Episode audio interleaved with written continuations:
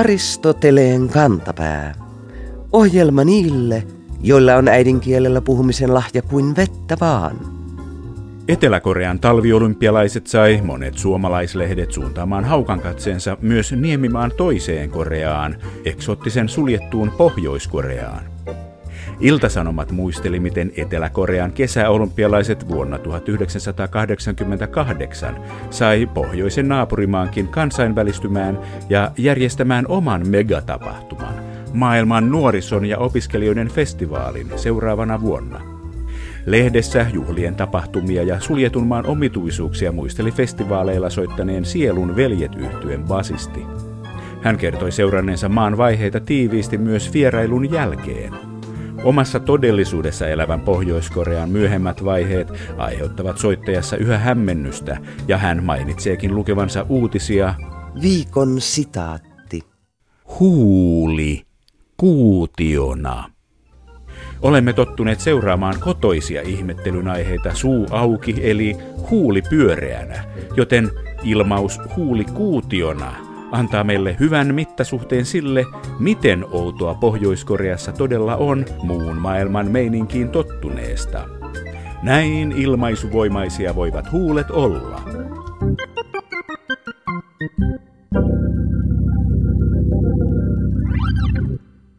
Radio Suomen Merisää on vanha ohjelma. Se on itse asiassa vanhempi kuin Yleisradio. Säätiedotusta merenkulkijoille alettiin lähettää maaliskuun 15. päivänä vuonna 1926 rannikkoradioasema Hankoradiossa, kun taas Yleisradion ensimmäinen ohjelma lähetettiin syyskuussa puoli vuotta myöhemmin. Merisää luetaan viisi kertaa päivässä vuoden jokaisena päivänä. Koko 38 rannikolla ja saaristossa sijaitsevan säähavaintoaseman mittaamat lämpötila, tuulen suunta ja nopeus, sanallinen säätyyppi ja näkyvyys kuullaan kolme kertaa päivän aikana. Niinpä tuo paikan nimien luettelo on syöpynyt vuosikymmenten varrella miljoonien radiota kuuntelevien maakrapujenkin mieliin. Yle Radio Suomen vastaavan tuottajan Minna Hannulan mukaan tiedotuksen maine kuulijoiden keskuudessa on vahva – Takavuosien Yle Kulmilla kiertueilla merisää karaokeen oli säännönmukaisesti jonoa. Hannula kertoo, että myös kanavan juontajat suhtautuvat tiedotuksen lukemiseen kunnioittavasti. Etenkin kello 12.45 sääpaketin lukeminen käy melkein fyysisestä urheilusuorituksesta. Oma taiteen lajinsa on se, miten lausua säätietojen luettelo niin, että se ei kuulosta luettelolta, sanoo Hannula. Lausumisen läsnäolon merkityksestä kertoo se, kun aikoinaan tiedotusta koitettiin hiukan lyhentää jääkiekkokierroksen vuoksi. Juontaja luki litanian 30 sekuntia nopeammin, mutta hyvin pian päädyttiin siihen, että tiedotuksesta ei sillä tavalla saa mitään selvää, ja vanhaan pidempään tyyliin palattiin. Merisäästä on vuosien varrella tullut pelkkää säätiedotusta suurempi asia – mutta mitä ovat nuo myyttiset paikat, joiden nimet ovat meille tuttuja, mutta joissa kukaan ei ole käynyt? Kotuksen nimistön erityisasiantuntija Sirkka Paikkala otti selvää ja kertoo niistä meille seuraavassa. Koska paikan nimiä on niin paljon, kuulemme haastattelun kahdessa osassa. Tänään matkaamme Haapasaaresta Kumlingeen ja toinen osa Nyhamnista ajokseen on vuorossa huhtikuun alussa. Olkaa hyvä!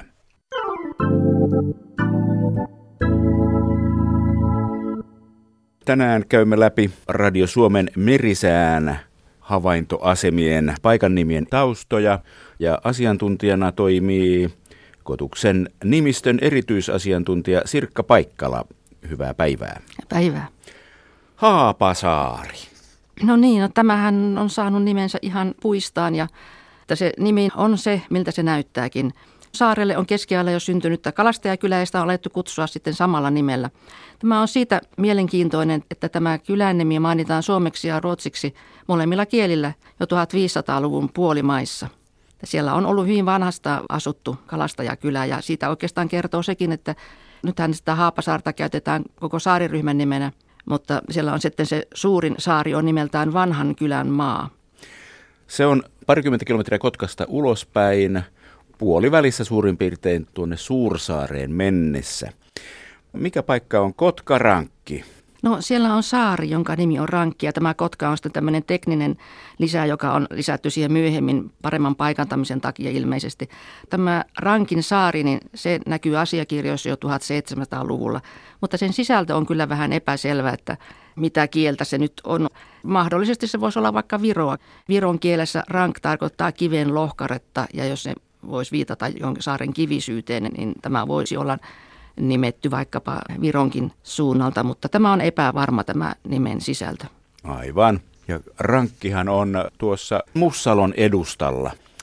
Sitten Orrengrund, Loviisan mm. edustalla. Joo, tämä on aika hauska, kun tämä on tällainen hämäysnimi, mitä meidän paikanimistössä on monia muitakin, että se näyttää muulta kuin alkuaan on. Pinnalta katsoen näyttää, että siihen sisältyisi ruotsin sana orre, joka tarkoittaa teertä.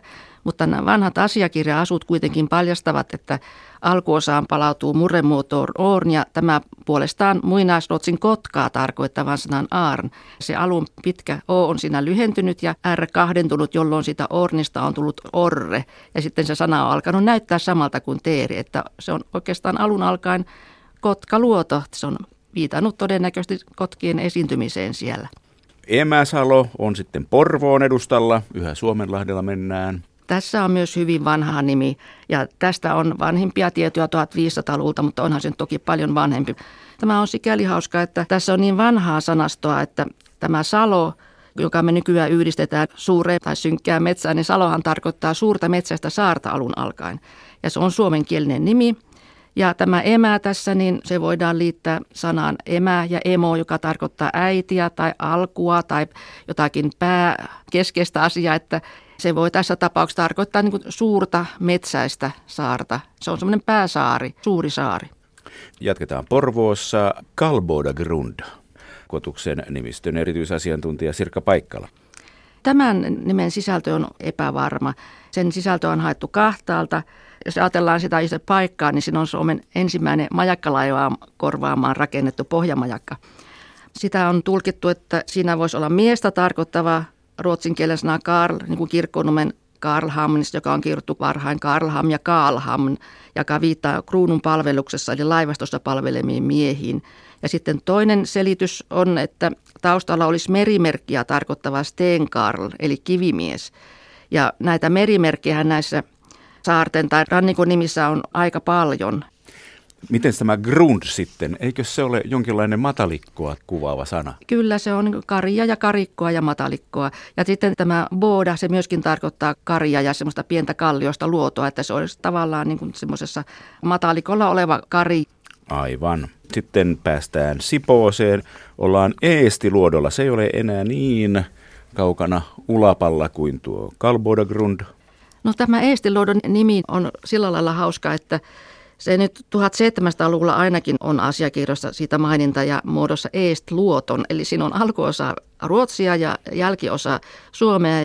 No sinänsähän tämä nimi viittaa virolaisten eli Virumaan maakunnan asukkaiden liikehdintään Suomen rannikolla ja meillä on hyvin paljon rannikolla sellaisia suomenkielisiä paikanimiä, joissa Viro esiintyy ihan keskialta lähtien.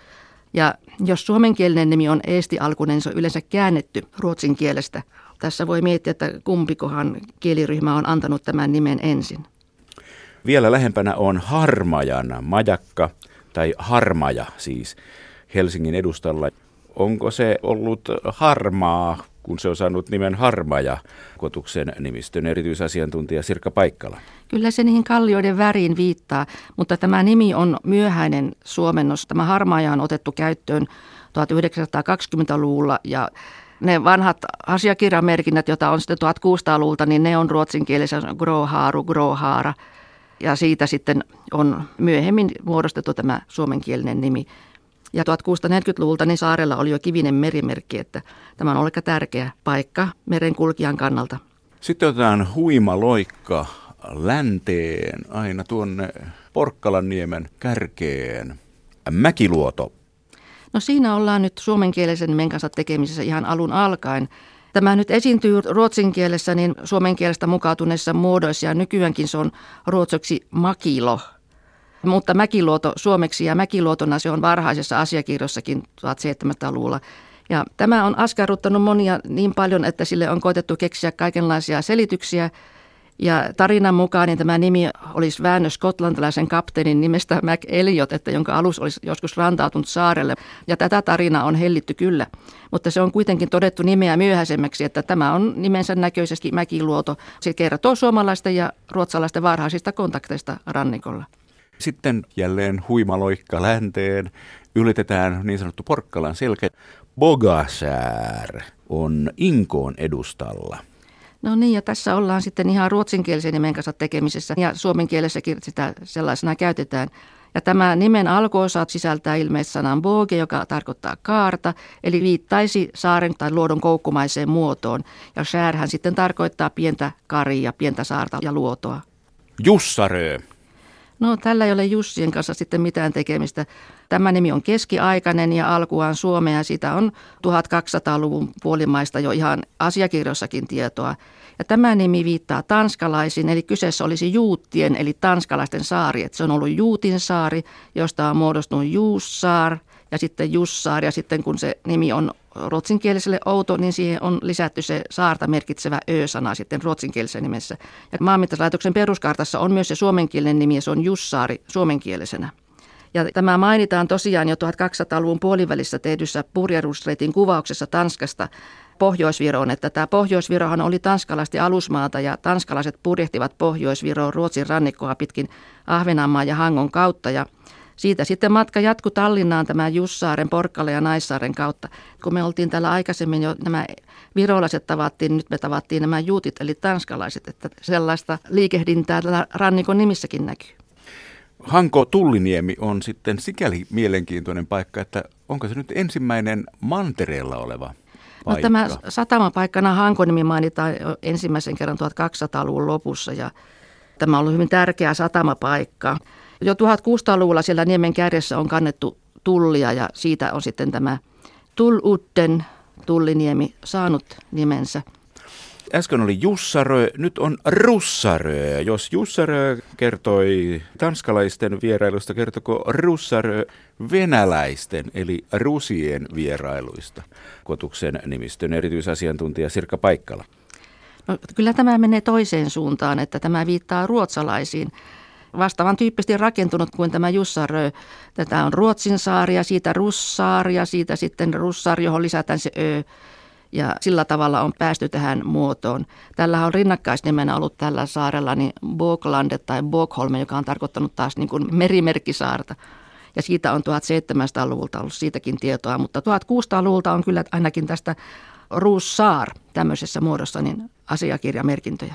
Ja sehän ei ollut Tulliniemestä länteen, vaan etelään ja jopa ehkä hiukan itään. Toisin kuin seuraava paikka, mennään aimaloikka länteen, mennään Veenöhön, joka on sitten saariston merellä. No, tämä on hyvin vanha nimi, 1500-luvulta jo on ihan tässä muodossa niin esiintynyt. Ja, ja tämä ilmeisesti liittyy kasvillisuuteen, että siinä olisi jonkin saran murteellinen nimitys. Sitten on tämmöinen tutumpi paikka, Ulkosaari eli Uuttöö. No tämä on siitä hauska, että tämä uuttö tarkoittaa ihan ulkosaarta noin käännettynäkin. Siitä on 1600-luvulta jo siitäkin tietoja, että Uutöjar, siinä on vähän useampiakin pieniä saaria. Tällä Uutöjarilla on voitu tarkoittaa koko saariryhmä, johon kuuluu tämä Ensär, Finsär ja Urmskär. No niin, ja sitten mennään vielä kauemmaksi ulospäin Bugskääriin. Skärhän on saari, mutta mikä Bug on kyseessä? No tässä tulee semmoinen muurremuoto vastaan, että ilmeisesti tämä liittyy näihin rannikon muihin Bok-alkuisiin nimiin, johon sisältyy tämä alasaksalainen Tubok, joka tarkoittaa maalle rakennettua suurta valotonta torrimasta merimerkkiä. Ja, ja Aavenanmaan murteessa tämä pitkä O-ääne on muuttunut säännöllisesti uuksi ja sen takia tässä nyt on tullut tämmöinen kirjoitusasia, se murremuoto näkyy siinä. Okei. Se on Suomen eteläisin maa-alue aika pieni saari. Vanha klassinen kysymys on, että mitkä sääasemat merisäässä ovat Suomen rajojen ulkopuolella. Pääsemme Vilsandiin, joka on Virossa. Aivan. Tämä on itse asiassa kaksikin saata. Siellä on Suur-Vilsanti ja Väikke-Vilsanti ja näistäkin on 1600-luvulta ainakin tietoja. Ja jos ajatellaan, että meillä on sellaisia nimiä, joissa näkyy tämä virolaisten vaikutus Suomessa, niin tässä sitten näkyy ilmeisesti ruotsalaisten vaikutus Virossa. Että tätä nimeä on tulkittu ruotsin kielen kautta, että se voisi olla esimerkiksi Felsland, jossa tässä olisi ruotsin Fels kalju ja sitten land, maa, eli se kuvaisi sitä puuttomuutta. Sehän on Saarenmaan vieressä oleva pieni saari. Niin, tässä kohdassa oli aikoinaan vuoteen 2017 saakka. Viime vuonna tapahtui viimeisin muutos tässä hienossa nimilistassa. Vilsandi tuli Ristnan tilalle. Ristna on myös Virossa. Mikäs Ristnan historia on? Nimistön erityisasiantuntija Sirkka Paikkala. No Viron tutkijat, heiltähän ilmestyi hiljattain se Eesti Kohanime raamat, eli Viron suuri paikanimikirja, niin siinä tätäkin nimeä käsitellään ja se tulkitaan siinä muodosta ristninna eli ristinenä, että se on semmoinen niemi ja sitten sen alkuosaan sisältyisi se sana risti, mutta siitä ei ole sitten tulkintaa, että liittyykö se ristiretkeläisiin vai liittyykö se johonkin tienristeykseen tai paikalla olleeseen ristiin tai jotain muuta, että voidaan mennä mahdollisesti niin kauas ajasta taaksepäin, että siitä ei selvää saakkaan. Sitten jatketaan Suomen rajojen ulkopuolella. Mennään suoraan länteen keskelle Itämertä. Gotlannin yläpuolella on Gotska Sandön. Niin, kuulostaa ihan romanttiselta sanoisiko kuulijan korvissa, joka ei tiedä, mistä se voi tulla, mutta Sandö nyt on käännettävissä hiekkasaareksi ja sitten tämä Gotska tarkoittaa Gotlantia, että se olisi niin kuin tavallaan Gotlannin hiekkainen saari. Kyseessä näyttää olevan vähän tämmöinen niin kuin iso hiekkasärkkä, asumaton, luonnonpuistoksi julistettu paikka keskellä Itämertä. Sitten palataan äh, Saaristomerelle tuolta pohjoiselta Itämereltä ja tullaan Turkuun Rajakarille, Airiston yläpäässä lähellä Turun kaupunkia. Niin, tämä Rajakarin nimeä, se voisi selittyä siitä, että tämän Karin kohdalta Turkuun menevä laivaväylä haarautuu kahdeksi haaraksi, että se on sillä tavalla tämmöinen raja. Mutta tämä on sillä lailla mielenkiintoinen myöskin, että tämän ruotsinkielinen nimi on Nuut Grund eli nuottakari. Eli tällä karilla on kaksi eri sisältöistä nimeä.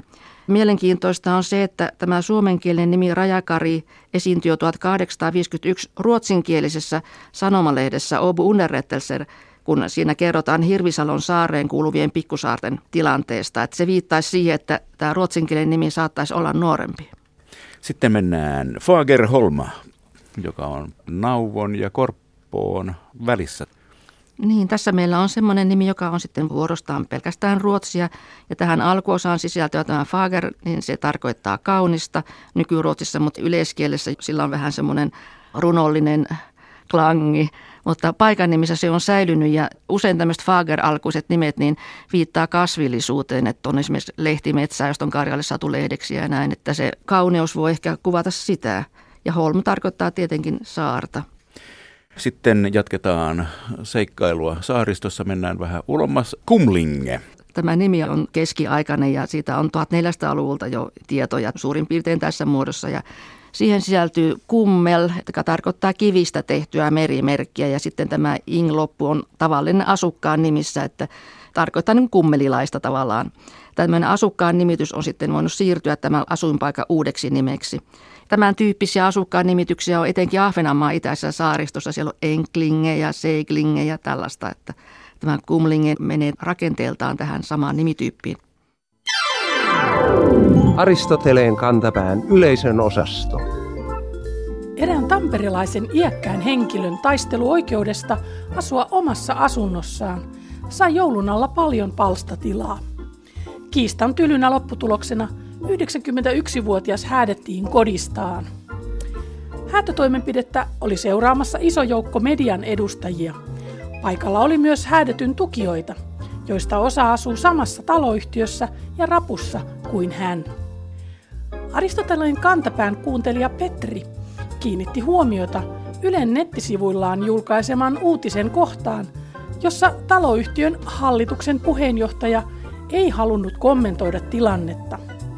Kun toimittaja kysyi, millaisia ajatuksia asia hänessä herättää, kuului vastaus. Ei tässä mitään ajatuksia ole. Tämä on normaalia toimintaa. Kyseinen kiista olisi kannattanut ratkaista nimenomaan aivotyötä hyväksi käyttäen. Ja sydäntäkin olisi voinut kuunnella, tai edes naapureita, jotka tarjoituivat auttamaan ongelmien ratkaisussa. Aristoteleen kantapää pelkää, että tapa välttää ajattelua vaikeiden päätösten kohdalla saattaa olla muodostumassa maan tavaksi.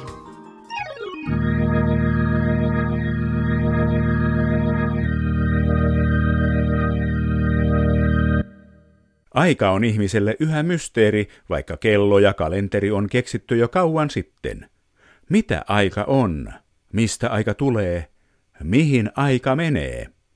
Kuulijamme nimimerkki Kvantti kestää löysi hiljattain hyvän ilmentymän tästä hämmennyksestä Kirkkunummen sanomista. Juttu käsitteli länsimetron vaikutuksia työmatkaliikenteeseen ja kiteytti tilanteen näin. Viikon fraasirikos. Matkaajat hidastuneet tai nopeutuneet. Nimimerkki Kvantti kestää jäi miettimään, mitä lehti halusi sanoa. Kun asiaa tarkemmin pohtii, niin kyllähän aika voi hidastua tai nopeutuakin, mutta vain äärimmäisen massakeskittymän, kuten mustan aukon, lähellä. Onhan länsimetroa tietenkin verrattu mustaan aukkoon, kun on laskettu sen rakentamiseen menneitä rahoja, mutta suhteellisuusteoria ei sano mitään paisuneista budjeteista. Aristoteleen kantapään luonnontieteellisten fraasien suhteellisuustoimintahenkilö on samaa mieltä. Metro voi lyhentää tai pidentää matka-aikoja, mutta ajan hidastuminen ja nopeutuminen vaatisivat poikkeuksellisia olosuhteita. Niinpä julistamme kirjoittajan syylliseksi väärän todistuksen antamiseen aika-avaruussuhteista. Rangaistukseksi määräämmekin hänet täydentämään tietämyksensä mustista aukoista lukemalla kaikki Albert Einstein-sitaatit, mitä internetin sivuilta löytää. Ainoa syy ajalle on se, että kaikki ei tapahtuisi samaan aikaan. Viikon sitaattivinkki. On ollut aikoja, jolloin säästä keskustelemista on pidetty tyhjänpäiväisenä touhuna. Toisin on nykyään, kun ilmastonmuutos on tehnyt sääilmiöistä sekä ajankohtaisen että jopa poliittisen keskustelun aiheen. Myös kielitoimiston sanakirjan toimituksen väki on kuukauden sanaa etsiessään törmännyt säätieteen arkipäiväistymiseen. Helmikuun sana on nimittäin napapyörre, ja näin sanakirjan toimituksen väki sanaa kommentoi. Talvipakkasten saapuessa Suomeen helmikuussa 2018 sääennusteissa puhuttiin taajaan napapyörteestä eli polaaripyörteestä. Tällainen kylmä tuulipyörre puhaltaa talvisaikaan nimensä mukaisesti navan, tässä tapauksessa pohjoisnavan ympärillä ylemmässä ilmakehässä. Poikkeuksellisten paukkupakkasten selitetään johtuvan napapyörteen häiriöistä – niiden seurauksena napapyörteen rakenne hajoaa ja tuulen suunta vaihtuu. Tällöin pohjoisnavan ylle muodostuu tyypillisesti korkeapaine, jonka vaikutuksesta navan kylmät ilmamassat työntyvät kohti etelässä olevia manneralueita. Edellisen kerran polaaripyöre puhutti viitisen vuotta sitten, vuoden 2013 maaliskuussa, joka oli Suomessa harvinaisen kylmä. Kotuksen sanahaukatkin noteerasivat ilmiön, mutta sote vei tuolloin huomion ja valittiin kuukauden sanaksi. Tänä vuonna napapyörteen häiriöistä päästään varmasti eroon kevään tullen, kun taas soterattaat jatkavat pyörimistään.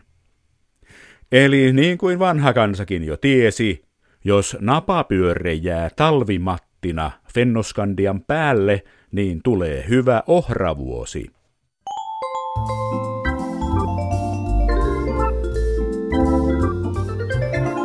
Kerro Aristoteleen kantapäälle, mikä särähtää kielikorvassasi.